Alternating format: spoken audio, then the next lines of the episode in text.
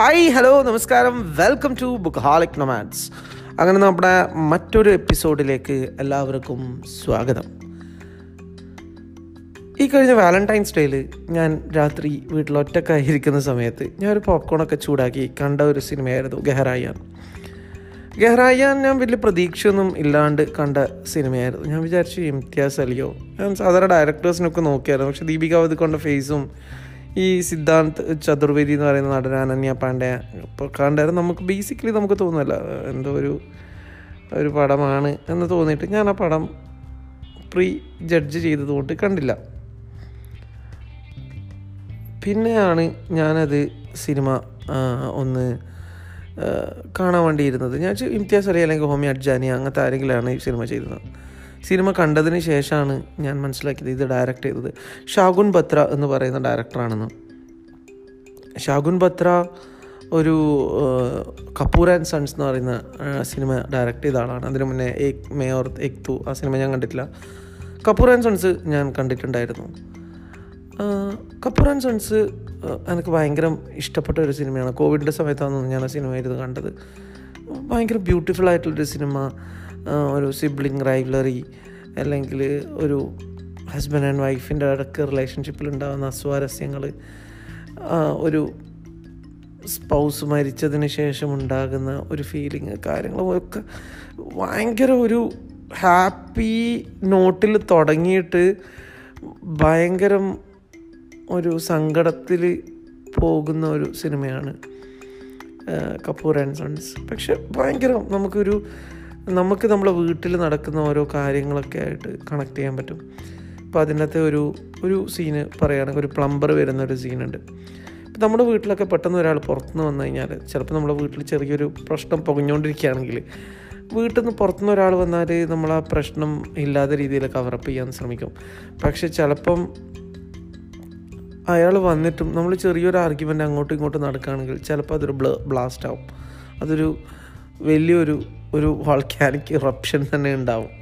അതേപോലെ തന്നെ അങ്ങനെയൊന്നും സിനിമ അങ്ങനെയൊന്നും സീനുകൾ അധികം ബോളിവുഡിൽ കാണാറില്ല. കാരണം എപ്പോഴും ഫാമിലി എന്ന് പറയുന്നത് നമ്മുടെ ഈ കവി കുഷി കവി കമ്മിലൊക്കെ ഉള്ള പോലത്തെ ഭയങ്കര റിച്ച് സെറ്റ് അല്ലെങ്കിൽ അങ്ങനെയൊക്കെയാണ് അധികം ഫാമിലീസിന്റെ ഉള്ളിലുള്ള ആ ഒരു ഡൈനാമിക്സ് കാണിക്കാറ്. അങ്ങനെ ഉള്ളിലുള്ള പ്രോബ്ലമാറ്റിക് ആയിട്ടുള്ള അല്ലെങ്കിൽ കോമഡി കാണിക്കും. ഇങ്ങനെ ഒരു ഇങ്ങനെ ഒരു ആംഗിൾ അതായത് ഒരു ഡേറ്റ് ഒരു ഡേ ടു ഡേ നമുക്കെല്ലാം കണ്ട് പരിചയമുള്ള രീതിയിലുള്ള ഒരു ഫാമിലി അതായത് സിബ്ലിങ്സ് റൈവലറി മറ്റേതുള്ളവരും ഒക്കെ എന്ന് പറഞ്ഞു കഴിഞ്ഞാൽ വളരെ കബി ഖുഷി കബി കമലൊക്കെ കാണുന്ന പോലെ ഞാനതൊരു എക്സാമ്പിളായിട്ട് പെട്ടെന്ന് എന്റെ ഓർമ്മ വന്നുകൊണ്ട് പറയുന്നതേ ഉള്ളൂ.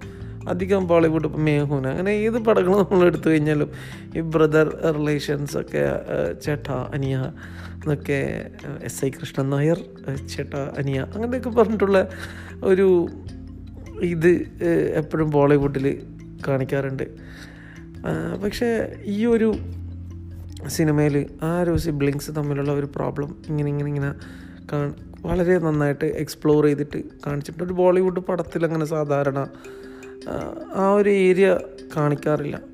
അതേപോലെ തന്നെയാണ് ഈ ഗഹരായ എന്ന് പറയുന്ന സിനിമയിലും. സാധാരണ ഈ പറഞ്ഞ പോലത്തെ ഒരു ടിപ്പിക്കൽ ബോളിവുഡ് സിനിമയാണെങ്കിൽ ഈ റൊമാൻസ് അല്ലെങ്കിൽ ലവ് എന്ന് പറയുന്ന ഒരു സംഭവം വളരെയധികം ഷുഗർ കോട്ട് ചെയ്തിട്ടുണ്ടാവുക. അതായത് ജനം ജനം കസാത്തി സാത്തി അല്ലെങ്കിൽ ഒരു സോൾമേറ്റ് കാണുമ്പം ഇങ്ങനെ കൈ തൊടുമ്പം ഇങ്ങനെ സ്പാർക്ക് അടിക്കുന്ന എല്ലാം കാണുമ്പം ദൂരെ നിന്ന് വരുമ്പം മനസ്സിൽ ടെലിപ്പതി വരുന്ന ഒരു റിയലിസ്റ്റിക് അല്ലാത്തൊരു അപ്രോച്ച് റിലേഷൻഷിപ്സിന് കൊടുത്തതിന്റെ ഒരു പ്രധാന കാരണം സിനിമകൾ തന്നെയാണ്. വളരെ അൺറിയലിസ്റ്റിക് ആയിട്ടുള്ള രീതിയിൽ. കാരണം than people are not satisfied with what they get കാരണം അവർ വിചാരിക്കുന്നത് അയ്യോ എനിക്ക് നല്ലൊരു സോൾമേറ്റിനെ കിട്ടുന്നില്ല. കാരണം ഇവർ കുറച്ച് ഫിലിമി ആയിട്ടാണ് ചിന്തിക്കുന്നത്. പക്ഷേ റിയൽ ലൈഫിൽ അത്രയും ആൾക്കാർ ഫിലിമി ആവില്ല. കാരണം ഈ എല്ലാവർക്കും അവർക്ക് they have a life they have a job അത് കഴിഞ്ഞിട്ട് ആ റൊമാന്റിക് ട്രാക്ക് ചിലപ്പം വല്ലപ്പോഴും നടക്കുന്നുണ്ടാവുമായിരിക്കാം അല്ലെങ്കിൽ അങ്ങനെ ഒരു ഒരു ടൈം ഉണ്ടാവും. പക്ഷേ ഈ ഷുഗർ കോട്ട് ചെയ്യുന്ന ഒരു സംഭവം ബോളിവുഡിലുള്ള പോലെ അതുപോലെയല്ല നമ്മളെ റിയൽ ലൈഫ്. ആ റിയൽ ലൈഫിലെ കാര്യങ്ങൾ അതേപോലെയല്ല എങ്കിലും കുറേയൊക്കെ കാണിക്കാൻ ശ്രമിച്ചിട്ടുള്ള സിനിമയാണ് ഗഹറായാൻ ഇന്നിപ്പം നമുക്ക് അങ്ങനത്തെ ഒരുപാട് കപ്പിൾസിനെയൊക്കെ അറിയാം. അപ്പം ഇതിന്റെ അകത്ത് ബേസിക്കായിട്ടൊരു മൂന്ന് ഫ്രണ്ട്സ് ദീപിക പതുക്കോൺ എന്റെ അലീഷ പിന്നെ ടിയ പിന്നെ കരൺ. ഇവർ മൂന്നാളും കൂടി ഫ്രണ്ട്സാണ് അപ്പം അവർ ദീപിക പതുക്കോളും കരണും ഒരുമിച്ച് ഒരു റിലേഷൻഷിപ്പിലാണ് ഒരു ആറ് മാസം ആറ് കൊല്ലത്തെ റിലേഷൻഷിപ്പ് ആവാണ് അപ്പം ഇയാൾ വളരെ ജോലിക്കൊന്നും പോവാതെ ഒരു കാര്യത്തിന് റെസ്പോൺസിബിലിറ്റി ഒന്നും ഏറ്റെടുക്കാതെ ഭയങ്കര ഫുള്ള് കാര്യങ്ങൾ നോക്കുന്നത് അലീഷയാണ് ദീപിക പതുക്കോളുടെ ക്യാരക്ടർ അപ്പോൾ അങ്ങനെ എല്ലാ റെസ്പോൺസിബിലിറ്റിയും തന്റെ തലയിലായി. വളരെ മൊണോട്ടണസ് ആയിട്ട് ഒരു ഒരു ലൈഫ് പോയിക്കൊണ്ടിരിക്കുകയാണ്. രണ്ടാൾക്കും രണ്ട് കാര്യങ്ങളാണ് ലൈഫിൽ വേണ്ടത്. ഒരാൾക്ക് ലൈഫിനെ പറ്റി വലിയ എംബീഷൻസ് ഒന്നുമില്ല. മറ്റേ ആൾ ഭയങ്കര എംബീഷ്യസ് ആണ്. അങ്ങനെ ഒരു പവർ സ്ട്രഗിൾ നടന്നിട്ട് അതായത് ഒരു ആ ഒരു ലവിന്റെ ആ ഒരു ഒരു ഫയർ കെടാൻ പോകുന്ന സമയത്ത് ഈ ദീപിക പതുക്കോൺ കാണുന്നത് ദീപിക പതുക്കോന്റെ കസിന്റെ ഒരു പാർട്ടിക്ക് വേണ്ടിയിട്ട് ഒരു ഗെറ്റ് ടുഗെദറിന് വേണ്ടി വിളിക്കുകയാണ്. അങ്ങനെ ഈ കസിൻ ഭയങ്കര റിച്ചാണ് കസിന്റെ ബോയ് ഫ്രണ്ട് കാണിക്കുന്നത് അതിനെക്കാട്ടിയും റിച്ചാണ് ഈ ഹോട്ടലെടുത്തിട്ടാണ് അവർ എങ്ങോട്ടൊക്കെ സെയിൽ ചെയ്യാനിലൊക്കെ പോകുന്നത്. അപ്പം അവർ ഈ ഓട്ടോ എടുത്തിട്ട് പോകുന്ന സമയത്ത് ഇവർ ഈ കസിന്റെ ബോയ് ഫ്രണ്ട് ദീപിക പതുക്കൊണ്ടോട് ഫ്ലേർട്ട് ചെയ്യാണ്. അത് ഫ്ലേർട്ട് ചെയ്തിട്ട് ഒരു പോയിന്റ് കഴിഞ്ഞ സമയത്ത് ദീപിക പതുക്കോണും ഇവരും ഈ കസിന്റെ ബോയ് ഫ്രണ്ടും കൂടി ഇൻവോൾവ് ആവുകയാണ്. എന്നിട്ട് അതൊരു ഇൻഫിഡിലിറ്റിയിലേക്ക് മാറുകയാണ്. അങ്ങനെ ഇവർ രണ്ടാളും കൂടി അവരെ പാർട്ട്നേഴ്സിനെ ചീറ്റ് ചെയ്തിട്ട് അങ്ങനെ ഒരു തരത്തിലേക്ക് മാറുകയാണ്. അങ്ങനെ പിന്നെ ദീപിക പതുക്കോണി സിക്സ് ഇയേഴ്സിന്റെ റിലേഷൻഷിപ്പ് ബ്രേക്ക് ചെയ്യുകയാണ് അങ്ങനെ പിന്നെ ആ ഒരു പ്രോബ്ലം കുറച്ചും കൂടി തീവ്രമായിട്ട് നമുക്ക് തന്നെ നമുക്കും സ്ക്രീനിൽ കാണുമ്പോൾ ടെൻഷൻ വരുമ്പോൾ ഓരോ കോൾ കഴിയുമ്പോൾ ഓരോ ഇത് വരുമ്പോൾ എങ്ങനെയാണ് റിയാക്ട് ചെയ്യുന്നത് എങ്ങനെയാണ് ടാക്കിൾ ചെയ്യുന്നത് എങ്ങനെയാണ് ഈ പ്രോബ്ലം സോൾവ് ചെയ്യുന്നത്. അങ്ങനെ ഇതിലെല്ലാവരും കുറേ ആൾക്കാർ ഞാൻ പറയുന്നുണ്ട്. ഇൻഫിഡിലിറ്റിനെ ഗ്ലോറിഫൈ ചെയ്തിട്ട് ഞാൻ എന്റെ കുറേ ഒരുപാട് ഫ്രണ്ട്സിനോടൊക്കെ സംസാരിച്ച് കുറേ ആൾക്കാർക്ക് ഈ സിനിമ ഇഷ്ടപ്പെട്ടിട്ടില്ല. എനിക്ക് ഇത് നമ്മളൊരു അൺഫെയ്ത്ത്ഫുൾ റിച്ചാർഡ് ഗിയറിന് അൺഫെയ്ത്ത്ഫുൾ അല്ലെങ്കിൽ അങ്ങനത്തെ കുറേ ബോളിവുഡ് ഹോളിവുഡിലൊക്കെ വന്ന നല്ല പടത്തിന്റെ അടുത്ത് വെക്കാൻ പറ്റുന്ന അതായത് റിലേഷൻഷിപ്പിന്റെ ഉള്ളിലുള്ള കുറേ ലെയേഴ്സ് നമുക്ക് കാണിച്ചു തന്ന ഒരു സിനിമയായിട്ടാണ് എനിക്കിത് തോന്നുന്നത്. ലാംഗ്വേജ് കുറച്ച് ഇംഗ്ലീഷാണ് യൂസ് ചെയ്യുന്നത്. ഹിന്ദിയോ അല്ല ഇംഗ്ലീഷോ അല്ല. പിന്നെ സ്വയർ വേർഡ്സ് ഒരുപാട് യൂസ് ചെയ്യുന്നുണ്ട്. അതല്ലാണ്ട് ഇതിന്റെ അകത്ത് ഈ റിലേഷൻഷിപ്പിലുള്ള ഈ ഒരു വേറെ ലെയേഴ്സ് കറക്റ്റായിട്ട് എക്സ്പ്ലോർ ചെയ്യുന്നുണ്ട്. അതാണ് എനിക്ക് തോന്നിയിട്ടുണ്ടായത് ഗെഹറായ എന്ന് പറഞ്ഞ സിനിമ കണ്ട സമയത്ത്. കാരണം നോർമലി അങ്ങനത്തെ കാര്യങ്ങൾ കാണാറില്ല. ഭയങ്കര മസാല ചേർത്തിട്ടുള്ള. ഇതൊരു മസാലയൊന്നുമില്ല. വളരെ നമുക്ക് ഇഷ്ടപ്പെടുന്ന രീതിയിൽ നല്ലൊരു ട്വിസ്റ്റും കാര്യങ്ങളൊക്കെ ഉണ്ട്. അങ്ങനെ വളരെ എൻജോയബിളായിട്ട് എൻജോയബിൾ ഇൻ ദ സെൻസ് നമ്മളിപ്പോൾ ഒരു സിനിമ കാണുമ്പോൾ ഭയങ്കര സന്തോഷമോ ഭയങ്കര ഇതോ തരണമെന്നില്ല. പക്ഷേ അതിലെന്തെങ്കിലും നമ്മൾ ഇൻവോൾവ് ആക്കുന്ന ഒരു ഫാക്ടർ ഈ ഒരു പടത്തിൽ നല്ലോണം ഉണ്ടായിരുന്നു. ഈ കപൂർ ആൻഡ് സൺസിനെ പറ്റി പറഞ്ഞൊക്കെ പോലെ തന്നെ ഒരു കുറച്ചൊക്കെ നമ്മളെ പറ്റി ചിന്തിക്കും. ഓ ഇങ്ങനെയാണല്ലേ ഇങ്ങനെയാണല്ലോ ഇതൊക്കെ ചിന്തിക്കും. അതാണ് എനിക്ക് ഈ ഒരു ഗഹറായ എന്ന് പറഞ്ഞ സിനിമേനെ പറ്റി പറയാനുള്ളത്. പിന്നെ ഇതിനകത്ത് നമ്മുടെ ഈ ചൈൽഡ്ഹുഡ് ട്രോമാനെ പറ്റി പറയുന്ന സംഭവം വളരെ ഡീറ്റെയിൽ ആയിട്ട്. അതായത് നമ്മൾ ലൈഫ് ചെറുപ്പത്തിൽ നമ്മുടെ നടന്ന ലൈഫിൽ നടന്ന ചെറിയ റിജക്ഷനോ അല്ലെങ്കിൽ ആ ഒരു ഒരു ട്രോമാറ്റിക് ആയിട്ടുള്ള ഒരു സംഭവം കണ്ടതിന് ശേഷം എങ്ങനെ അത് ഹാൻഡിൽ ചെയ്യുന്നു അല്ലെങ്കിൽ അത് ലൈഫ് മൊത്തം തുരത്തുന്നുണ്ട് എന്നുള്ള രീതി കാണിച്ചു തന്നിട്ടുണ്ട്. പിന്നെ ഒരു നാലഞ്ച് ലൈനോ മാത്രമാണ് നസറുദ്ദീൻ ഷാക്ക് ഈ സിനിമയിൽ പറയാനുള്ളത്. പക്ഷെ അത്ര ബ്യൂട്ടിഫുൾ ആയിട്ടാണ് പുള്ളിക്കാരൻ സ്ക്രീനിൽ വന്ന് നിന്നിട്ട് അഭിനയിക്കുന്നത് എന്നുള്ളതാണ്. ആ ഒരു പ്രസൻസ് ആ ഒരു അത് കൺട്രോൾഡ് ആയിട്ടാണ് ആക്ട് ചെയ്യുന്നത്. പിന്നെ ബ്യൂട്ടിഫുൾ ആയിട്ടൊരു സീൻ ഉണ്ട്. നസറുദ്ദീൻ ഷായും ദീപിക പദുക്കോണും തമ്മിൽ. രജത് കപൂർ അടിപൊളിയാണ്. ഞാൻ ബോളിവുഡ് സിനിമകൾ ചില ചില സിനിമകളൊക്കെ കാണാറുണ്ട്. പക്ഷേ ഈ പറഞ്ഞ പോലെ തന്നെ ഈ ബോളിവുഡിലധികം ഈ ഷുഗർ കോട്ട് ചെയ്തിട്ട് കാര്യങ്ങൾ അവതരിപ്പിക്കുന്നത് വെച്ച് നോക്കുകയാണെങ്കിൽ ഇത് വളരെ നല്ലൊരു മൂവിയാണ് ഞാൻ ഈ ഷഗുൻ ബത്ര എന്ന് പറയുന്ന ആളുടെ ഇന്റർവ്യൂ ബിയർ ബൈസപ്സ് എന്ന് പറയുന്ന യൂട്യൂബ് ചാനലിൽ ഞാൻ കണ്ടിട്ടുണ്ടായിരുന്നു.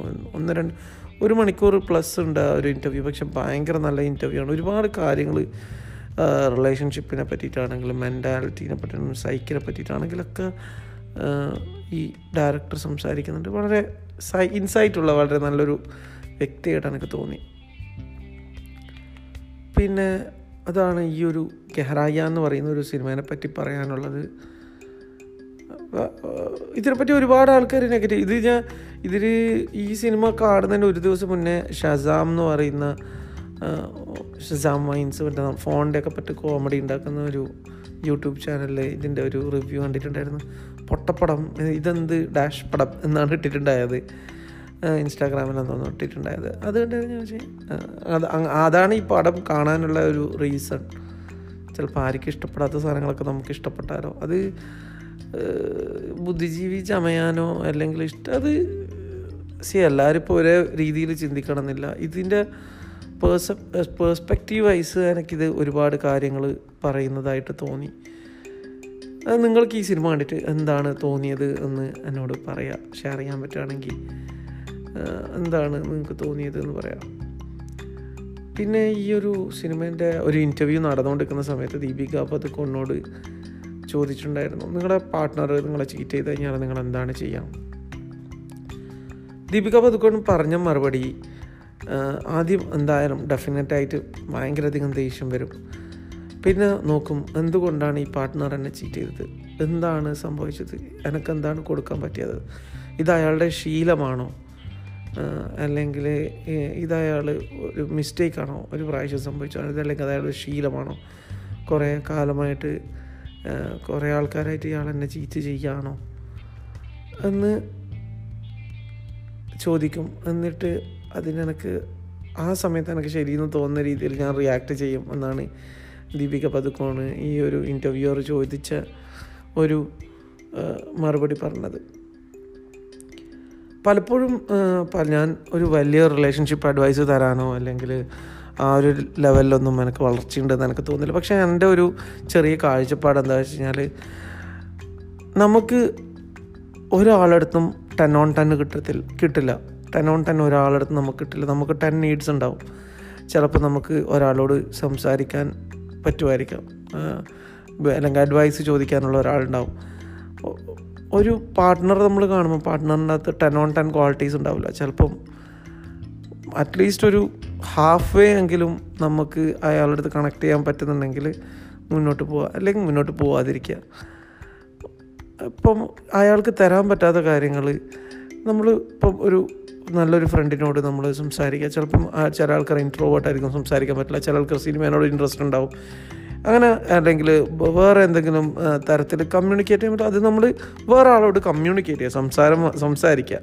അങ്ങനെ ഒരാളുടെ തന്നെ പത്തോ ടെൻ ഓൺ ടെൻ ക്വാളിറ്റീസ് ഉണ്ടാവണം. അല്ലെങ്കിൽ നമ്മൾ ആ ടെൻ ഓൺ ടെൻ ക്വാളിറ്റീസ് നമുക്ക് ആദ്യം കൊടുക്കാൻ പറ്റുന്നുണ്ടോ എന്നും കൂടി നോക്കുക.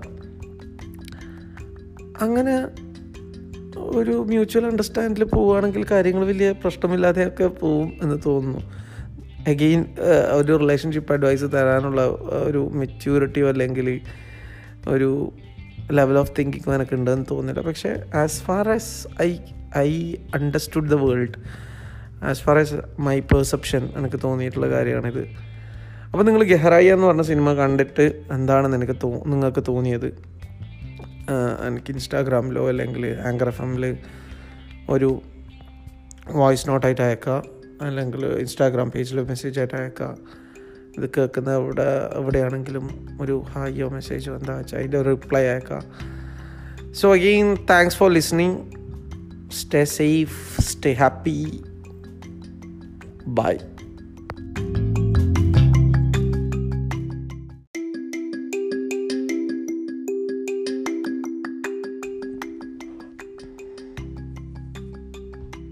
hi hello നമസ്കാരം. വെൽക്കം ടു ബുക്ക് ഹാളിക് നൊമാൻസ് അങ്ങനെ നമ്മുടെ മറ്റൊരു എപ്പിസോഡിലേക്ക് എല്ലാവർക്കും സ്വാഗതം.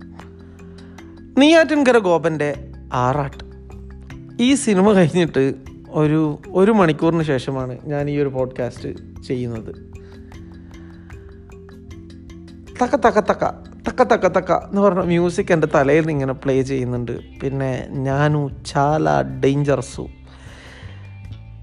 എന്തിനാണ് ഇങ്ങനെ ആൾക്കാരെ അണ്ടർ എസ്റ്റിമേറ്റ് ചെയ്ത് പൊട്ടന്മാരാക്കുന്നത് എന്നാണ് എനിക്ക് ഇതിന്റെ ക്രിയേറ്റേഴ്സിനോട് ചോദിക്കാനുള്ളത്. ഒരു നല്ലൊരു ആക്ടർ മോഹൻലാൽ കിട്ടിയിട്ട് എന്തിനാണ് അങ്ങേരോട് ഈ ഒരു ചതി ചെയ്യുന്നത്? മോഹൻലാലിന്റെ ഫുൾ എനർജി എടുത്തിട്ട് നല്ല അടിപൊളിയായിട്ട് മോഹൻലാൽ ഭംഗിയായിട്ട് മോഹൻലാൽ ചെയ്തിട്ടുണ്ട്. ഫസ്റ്റ് ഹാഫ് വരെ. ഫസ്റ്റ് ഹാഫ് വരെ പടം കണ്ടിരിക്കുക നല്ല രസമായിരുന്നു നല്ല രസം മീൻസ് അതിനകത്ത് കുറേ വൾഗർ ആയിട്ടുള്ള മോഹൻലാലിന്റെ സ്ഥിരം സിനിമയിൽ കാണുന്ന വൾഗറായിട്ടുള്ള ഡബിൾ മീനിങ് തമാശകളും ഒരു അരോചകം എന്നുള്ള തോന്നുന്നത് അധികം മോഹൻലാലിന്റെ പടത്തിലും ഉണ്ടാവും. അത് ദൃശ്യമിലാണെങ്കിൽ എല്ലാ പടത്തിലും ഉണ്ടാവും. ഒരു ഒരു ഓക്കെ അങ്ങനത്തെ ഒരു പരിപാടി ഉണ്ടാവും. അപ്പം അതൊക്കെ വെച്ചിട്ട് ഫസ്റ്റ് ഹാഫ് ഒരു എന്താണ് കമ്പാരിറ്റീവ്ലി അടുത്തുള്ള സിനിമകൾ വെച്ചിട്ട് ഓക്കെ ആയിരുന്നു. പക്ഷേ സെക്കൻഡ് ഹാഫ് കഴിഞ്ഞിട്ട് ഒരു പോക്കാണ് പടം. എന്റെ അമ്മോ സൈക്കൂല മോഹൻലാലിന്റെ സിനിമകളിലെ റഫറൻസിന്റെ ആറാട്ടാണ്. ശരിക്കും നെയ്യാറ്റിൻകര ഗോപന്റെ ആറാട്ട് എന്നല്ല റഫറൻസിന്റെ ആറാട്ട്. അല്ലെങ്കിൽ മോഹൻലാലിന്റെ ആറാട്ട് തന്നെ ഇടായിരുന്നു. കാരണം മോഹൻലാൽ അഭിനയിച്ച എല്ലാ സിനിമേന്റെ ഓരോ മ്യൂസിക്കും അല്ലെങ്കിൽ അതിനെ ട്രോളിയിട്ടും അതിനെ സ്പൂഫ് ചെയ്തിട്ടും ഇവനെ സ്പൂഫ് മൂവി ആയിട്ടാണോ ഉദ്ദേശിച്ചിട്ട് പാളിപ്പോയതാണോ എന്നും മനസ്സിലായില്ല. അങ്ങനത്തെ ഒരു ഒരു ഒരു ഒരു ഒരു ടൈപ്പ് സിനിമ നമ്മുടെ പോക്കിരി പോക്കിരി രാജ സിനിമയിൽ നമ്മുടെ സലീം കുമാർ ഏട്ടൻ ചെയ്യുന്ന ഒരു റോളുണ്ട്. സുധാകർ മംഗളോദയം എന്ന് പറഞ്ഞിട്ട്. ട്വിസ്റ്റ് ഇവന്മാർക്ക് ട്വിസ്റ്റ് വേണം എത്ര ട്വിസ്റ്റ് ആ ഒരു ക്യാരക്ടർ ഇതിന്റെ റൈറ്ററായ ഉദയകൃഷ്ണയാണെന്ന് എനിക്ക് തോന്നിയിട്ടുണ്ട്.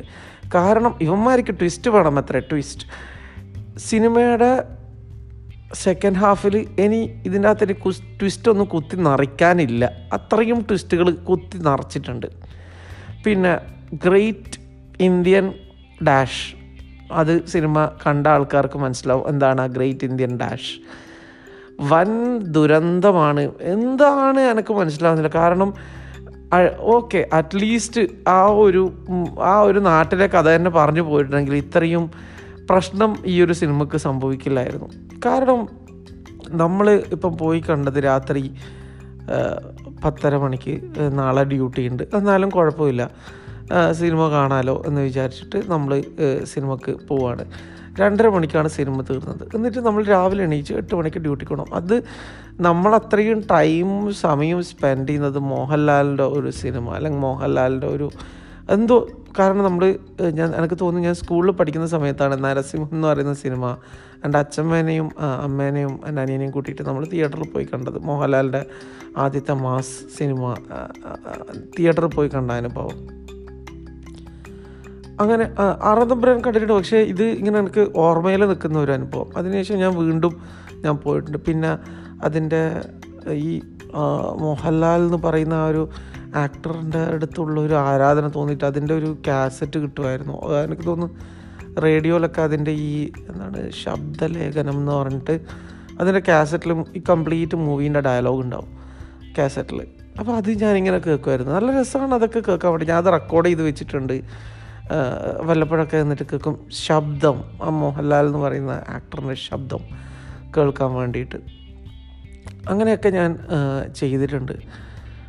അങ്ങനെ ഹാർഡ് കോർ ആയിട്ടുള്ള ഒരു ഇപ്പം സി ബൈ ഏജ് ഞാനൊരു ഹാർഡ് കോർ മോഹൻലാൽ ഫാൻ എന്നല്ല. ഞാൻ ഐ ലവ് സിനിമ സിനിമ എന്ന് പറയുന്ന ആർട്ടിനെ ഞാൻ വളരെയധികം സ്നേഹിക്കുന്നു. അത് ചെറു ഒരുപാട് ഒരുപാട് സിനിമകൾ കണ്ടിട്ടുണ്ട്. വളരെ അതായത് എനിക്കൊന്ന് പഴശ്ശിരാജ എന്ന് പറയുന്ന മൂവി പഴശ്ശിരാജ എന്ന് പറയുന്ന മൂവി എനിക്ക് തോന്നുന്നു കയ്യിൽ നമ്മളൊരു ഹൺഡ്രഡ് റുപ്പീസ് അങ്ങനെ ഉള്ളൂ. ഞാനും എന്റെ ഫ്രണ്ടും കൂടി. അപ്പോൾ നമ്മൾക്ക് രണ്ടാൾക്കും ടിക്കറ്റ് എടുത്ത് കഴിഞ്ഞാൽ ഈ ബസ്സിന് പോകാനുള്ള എമൗണ്ട് ഇല്ല അങ്ങനെ എന്തോ സംതിങ് എനിക്ക് കൃത്യമായിട്ട് എനിക്ക് ഓർമ്മയില്ല. ആ ഒരു അത്ര എമൗണ്ടേ നമ്മൾ കയ്യിലുള്ളൂ. ഇനി അത് കഴിഞ്ഞാൽ we have to walk like ഒരു ടെൻ ട്വൽവ് കിലോമീറ്റേഴ്സ് നമ്മൾ നടന്നു കഴിഞ്ഞാലാണ് നമ്മൾ റൂമെത്തുക എന്നിട്ടും നമ്മൾ റിസ്ക് എടുത്തിട്ട് നമ്മൾ പഴശ്ശിരാജന്റെ ടിക്കറ്റ് ബ്ലാക്കിൽ നമ്മൾ വാങ്ങിയിട്ട് കണ്ടു. Because we love the art നമുക്ക് ആ ഒരു ആർട്ടിനോടുള്ള സ്നേഹം കൊണ്ടാണ് ഭക്ഷണമായാലും സമയമായാലും ഉറക്കമായാലും എല്ലാം നമ്മൾ സാക്രിഫൈസ് ചെയ്തിട്ട് നമ്മൾ പോയി കാണുന്നത്. അത് അത് നമുക്ക് ഒരു തരത്തിലുള്ള മോണിറ്ററി ബെനിഫിറ്റ് നമുക്ക് തരുന്നില്ല. Just love for the art അല്ലെങ്കിൽ എന്റർടൈൻമെന്റിന് വേണ്ടിയിട്ടാണ് നമ്മൾ ഇത്രയും ടൈം എഫേർട്ടും എടുക്കുന്നത്. വേറെ സമയം നഷ്ടം സമയനഷ്ടം പൈസ നഷ്ടം മോണിറ്ററി ആയിട്ടുള്ള ലോസസ് ആണ് സംഭവിക്കുന്നത്. ബേസിക്കലി നമ്മൾ എന്റർടൈൻമെന്റ് എന്ന് പറയുന്ന ഒരു പ്രൊഡക്റ്റിനെയാണ് നമ്മൾ വാങ്ങുന്നത്. അപ്പം ആ പ്രൊഡക്റ്റ് നല്ലതല്ലെങ്കിൽ നല്ലതല്ല എന്ന് പറയാനുള്ള എല്ലാ അവകാശവും എല്ലാ ആ പ്രൊഡക്റ്റ് യൂസ് ചെയ്യുന്ന ഓരോ ആൾക്കും ഉണ്ട്. നല്ല അഭിപ്രായങ്ങൾ പറയാം മോശം അഭിപ്രായം പറയാം. ഇപ്പം പൊതുവായിട്ട് എല്ലാവർക്കും ഇഷ്ടപ്പെട്ട സിനിമ ആ, ഒരാൾക്ക് ഇഷ്ടപ്പെടണമെന്നില്ല. ഇപ്പം ഫോർ എക്സാമ്പിൾ ഗ്രേറ്റ് ഫാദർ എന്ന് പറയുന്ന സിനിമ എനിക്ക് വലിയ ഇഷ്ടപ്പെട്ടിട്ടില്ല. ഷൈലോക്ക് എനിക്ക് ഇഷ്ടപ്പെട്ടിട്ടില്ല. അങ്ങനത്തെ സിനിമകൾ എനിക്ക് ഇഷ്ടപ്പെട്ടിട്ടില്ല. പക്ഷേ അത് ഓക്കെ തിയേറ്ററിൽ പോകുമ്പോൾ ഓക്കെ എനിക്ക് ഇഷ്ടപ്പെട്ടില്ല. പക്ഷേ അത് ബാക്കിയുള്ള ആൾക്കാർക്ക് എല്ലാവർക്കും ഇഷ്ടപ്പെട്ടിട്ടുണ്ട്. പുലിമുരുകൻ എനിക്ക് ആ ലാസ്റ്റത്തെ ഫൈറ്റ് ഒഴികെ ആ പടത്തിൽ വലിയ വേറെ എസൻസ് ഒന്നുമില്ല. ബട്ട് അറ്റ്ലീസ്റ്റ് ഇപ്പം ടി വിയിലൊക്കെ വന്നു കഴിഞ്ഞാൽ നമുക്ക് ജസ്റ്റ് ഒന്ന് ഇരുന്ന് കാണാൻ പറ്റുന്ന സിനിമയാണ് പക്ഷേ ഈ ഒരു സിനിമ ഈ ഈ നമ്മുടെ നെയ്യാറ്റിൻകര ഗോപന്റെ ആറാട്ട് എന്ന് പറയുന്ന സിനിമ ഈ ഉദയകൃഷ്ണ എന്ന് പറയുന്ന ആളും ഈ വി ഉണ്ണികൃഷ്ണൻ എന്ന് പറയുന്ന ഡയറക്ടറൊക്കെ ഞാൻ ആരെയും പേരെടുത്തിട്ട് പറഞ്ഞിട്ട് കാരണം ഇവർക്കൊക്കെ ഇവർ ഇത്രയും കാലമായിട്ട് സിനിമകൾ ചെയ്തു വന്നിട്ട് ഒരു ബാങ്കബിൾ ആയിട്ടുള്ള ഒരു ആക്ടർ ഉണ്ടായിട്ട് ഇഫ് ദേ കാൺ ഡെലിവർ അത്രയും കഷ്ടപ്പെട്ട് ഇത്രയും ടൈം എടുത്തിട്ട് അവർക്ക് സ്ക്രിപ്റ്റിലൊക്കെയുള്ള മാറ്റങ്ങൾ അല്ലെങ്കിൽ നല്ലോണം ഒന്ന് ചിന്തിച്ച് എഴുതിയിട്ടൊരു മോഹൻലാലിനെ പോലത്തെ ഒരു സൂപ്പർ സ്റ്റാറിന് വേണ്ടിയിട്ട് ഒരു നല്ലൊരു സംഭവം ചെയ്യാമായിരുന്നു. കാരണം ഇപ്പോഴും നല്ല അടിപൊളി സാധനങ്ങൾ നെറ്റ്ഫ്ലിക്സിലും മറ്റേതിലും എല്ലൊക്കെ വരുന്നുണ്ട്. അങ്ങനെ ഒരു കഥകൾക്ക് സാച്ചുറേഷൻ സംഭവിക്കുന്നില്ല. കഥകളിപ്പോഴും ഓരോ കാലഘട്ടത്തിനനുസരിച്ചിട്ട് കഥകളും കാര്യങ്ങളൊക്കെ മാറി മാറി വരുന്നുണ്ടല്ലോ. ഇപ്പോൾ ബ്രോഡ് ആഡി എന്ന് പറയുന്ന സിനിമ. അത് ഈ കാലഘട്ടത്തിൽ നടന്നേക്കാവുന്ന സിനിമയാണ്. അത് വളരെ എൻജോയബിളായിട്ട് എടുത്തിട്ടുണ്ട്. അങ്ങനെ കഥകൾ അങ്ങനെ അങ്ങനെ മാസമായ കാര്യങ്ങളും ഈ കാല ഇപ്പം കെ ജി എഫ് എന്ന് പറയുന്ന സിനിമ നമ്മൾ കണ്ട് പഴകിയ കഥയാണ്. പുഷ്പ കണ്ട് പട പഴകിയ കഥയാണ്. പുതിയതായിട്ടൊന്നുമില്ല. ഒരു അണ്ടർ ഡോഗിന്റെ ഒരു അപ്രൈസൽ പോലത്തെ ഒരു സിനിമയാണ് രണ്ട് സിനിമയിലും കെ ജി എഫ് ആണെങ്കിലും പുഷ്പയാണെങ്കിലും. ഞാൻ അതേപോലെ ഈച്ച കോപ്പി പടങ്ങൾ ചെയ്യണമെന്നല്ല പറയുന്നത്. പക്ഷേ ഒരു ഇത്രയും ബാങ്കബിൾ ആയിട്ടുള്ള ഒരു സ്റ്റാർ ഇത്രയും ഗ്യാരണ്ടിയുള്ള ഇത്രയും മോഹൻലാൽ എന്ന് പറയുന്ന ഒരു ബ്രാൻഡുള്ള ഒരു നടന്റെ ഒരു സിനിമ ചെയ്യുമ്പോഴൊരു മിനിമം ഉത്തരവാദിത്തം അല്ലെങ്കിൽ മിനിമം ഒരു ഓഡിയൻസിന്റെ ഒരു ബുദ്ധിനോടുള്ള ഒരു ചെറിയൊരു റെസ്പെക്റ്റ് അൺറിയലിസ്റ്റിക് ജോയ് റൈഡ് എന്നുള്ള ഒരു ടാഗ് ലൈൻ ഇട്ടെടുത്തു കൊണ്ട് മാത്രം ഒരു ജസ്റ്റിഫിക്കേഷൻ ആവുന്നെന്ന് എനിക്ക് തോന്നില്ല. കാരണം സെക്കൻഡ് ഹാഫ് സങ്കടകരമാണ് സിനിമ പോയ രീതി. എനിക്ക് തോന്നുന്നു അതുവരെ ഉദയകൃഷ്ണന്റെ സാധാരണ ഉദയകൃഷ്ണ എന്ന് പറയുന്ന റൈറ്ററിന്റെ സിനിമകളിൽ ഇപ്പോൾ നമ്മളിപ്പം പോക്കിരി രാജി എടുത്ത് നോക്കിയാലോ അല്ലെങ്കിൽ പല പല സിനിമകൾ എടുത്ത് നോക്കിക്കഴിഞ്ഞാലും നമുക്ക് കാണാൻ പറ്റുന്നത് എന്ന് പറഞ്ഞു കഴിഞ്ഞാൽ പുലികുരുവക്കാനായാലും ഈ കാണാൻ പറ്റുന്ന ഒരു സംഭവം എന്ന് പറഞ്ഞാൽ ഈ അത് പുള്ളിക്കാരനൊപ്പം ഒരുപാട് ആൾക്കാരുണ്ടാവും ഒരുപാട് ക്യാരക്ടേഴ്സ് ഒരു നാട്ടിലെ ഒരു ഡിസ്പ്യൂട്ട് ഇപ്പം മല്ലു സിംഗ് അങ്ങനത്തെ ഒരു ഡിസ്പ്യൂട്ട് അങ്ങനത്തെ ഒരു അങ്ങനത്തെ എന്തെങ്കിലും ഒരു ഇതുണ്ട്. അങ്ങനെ ഒരു രണ്ട് ഏരിയ തമ്മിലുള്ള ഒരു ക്ലാഷ് അങ്ങനത്തെ ഒരു ഒരു സ്ഥലം പുള്ളിക്കാരൻ ബിൽഡ് ചെയ്തെടുക്കും. ഇതുപോലും അങ്ങനെ ഒരു സംഭവം ബിൽഡ് ചെയ്തെടുത്തിട്ട് ആ നാട്ടിൽ തന്നെ മുണ്ടും ഷർട്ട് കൂട്ടിയിട്ട് ആ കഥ അവസാനിപ്പിച്ചാൽ മതി. അത് കണ്ട് കൊണ്ടുപോയിട്ട് അടുത്ത റേഞ്ചിലേക്ക് ആ സിനിമ കൊണ്ടുപോകേണ്ട ഒരു കാര്യം ഉണ്ടായിട്ടില്ല എന്നാണ് ആസ് എ ഓഡിയൻസ് ഇത്രയും കാലം സിനിമ കണ്ട ഒരുപാട് സിനിമകൾ ഇപ്പോഴും തേടി പിടിച്ച് സമയം കണ്ടെത്തി കാണുന്ന ഒരു പ്രേക്ഷകൻ എന്നുള്ള രീതിയിൽ എനിക്ക് തോന്നുന്നു. കാരണം വി ലവ് ദ ആർട്ട് കാരണം ഞാൻ മാത്രമല്ല അങ്ങനെ കാണുന്ന ഒരുപാട് ആൾക്കാർ സിനിമേനെ സ്നേഹിക്കുന്ന ആൾക്കാരുണ്ടാവും. ഇങ്ങനെ പോവുകയാണെങ്കിൽ കേരളത്തിലെ ബാലയ്യായിട്ട് മോഹൻലാൽ എന്ന് പറയുന്ന മഹാനടൻ മാറും. കാരണം ആ ഇന്റർവ്യൂവിൽ പറഞ്ഞതുപോലെ എഡിറ്റിങ് പഠിച്ച് കൊണ്ട് എഡിറ്റിങ്ങിനെ പറ്റിയിട്ട് അറിയുന്ന ആൾ മാത്രം സിനിമേനെ വിമർശിച്ചാൽ മതി. നമ്മൾ ഒരുപാട് സിനിമകൾ നമ്മൾ ചെറുപ്പകാലം കൊട്ടേ കണ്ട് നമ്മളെ അടുത്ത് വരുന്ന എന്റെ പ്രൊഡക്റ്റാണത് ഇപ്പോൾ പൃഥ്വിരാജ് എന്നെ സി പല സിനിമകളിലും പറയാറുണ്ട് നല്ലവണ്ണം പാക്ക് ചെയ്ത ഒരു പ്രൊഡക്റ്റാണ് സിനിമ എന്ന് പറയുന്നത്. അതിന് പ്രൊമോഷൻ വേണം എല്ലാ കാര്യങ്ങളും വേണം. ആ ഒരു എന്റർടൈൻമെന്റ് പ്രൊഡക്റ്റ് ഇതിന്റെ കൺസ്യൂമറായ ഓഡിയൻസ് ആ പ്രൊഡക്റ്റ് യൂസ് ചെയ്തിട്ടൊക്കെ റിവ്യൂ പറയും പറയാൻ എല്ലാ അധികാരവും ഉണ്ട് എന്നാണ് എനിക്ക് തോന്നുന്നത്. അതാണ് ആറാട്ട് എന്ന് പറയുന്ന സിനിമേനെ പറ്റിയിട്ട് പറയാനുള്ളത്. കാലുവാരൽ പരിപാടികളൊക്കെ രസമുണ്ട്. ആ ആ നാട്ടിലെ ബേസ് ചെയ്തിട്ട് മാത്രം കട കഥ പോയിട്ടുണ്ടെങ്കിൽ അറ്റ്ലീസ്റ്റ് അതൊരു വൺ ടൈം വാച്ചബിൾ മൂവി ആയിട്ട് മാറിയാണ്. പക്ഷേ ലാസ്റ്റ് വന്നിട്ട് ആ ബി ഉണ്ണികൃഷ്ണന്റെ ഒരു സിഗ്നേച്ചർ സാധനങ്ങളിട്ടിട്ട് എന്താ പറയുക ബാപ്പച്ചീന്റെ ലെഗസി അല്ലെങ്കിൽ മുജീബിന്റെ ഐ ജി എന്ന് പറയുന്ന സിനിമയിൽ മുജീബിന്റെ ആ ഒരു സംഭവം കണ്ടുപിടിക്കുന്നതാണെങ്കിൽ പോലും അങ്ങനെയൊക്കെ ആയിട്ട് പടം വേറെ എന്തെല്ലോ തരത്തിൽ കൊണ്ടുപോയി എത്തിച്ച് മിഷൻ എക്സ് വരെ എത്തിച്ചിട്ടുണ്ട്. ഒന്നും വളരെ സങ്കടമാണ് തോന്നുന്നത്. കാരണം ഐ തിങ്ക് ആസ് എ ഒരു സക്സസിന്റെ എപ്പിറ്റോമിൽ നിൽക്കുന്ന മോഹൻലാലിനും മമ്മൂട്ടിക്കും they don't have anything to prove ഒന്നും പ്രൂവ് ചെയ്യാനില്ല.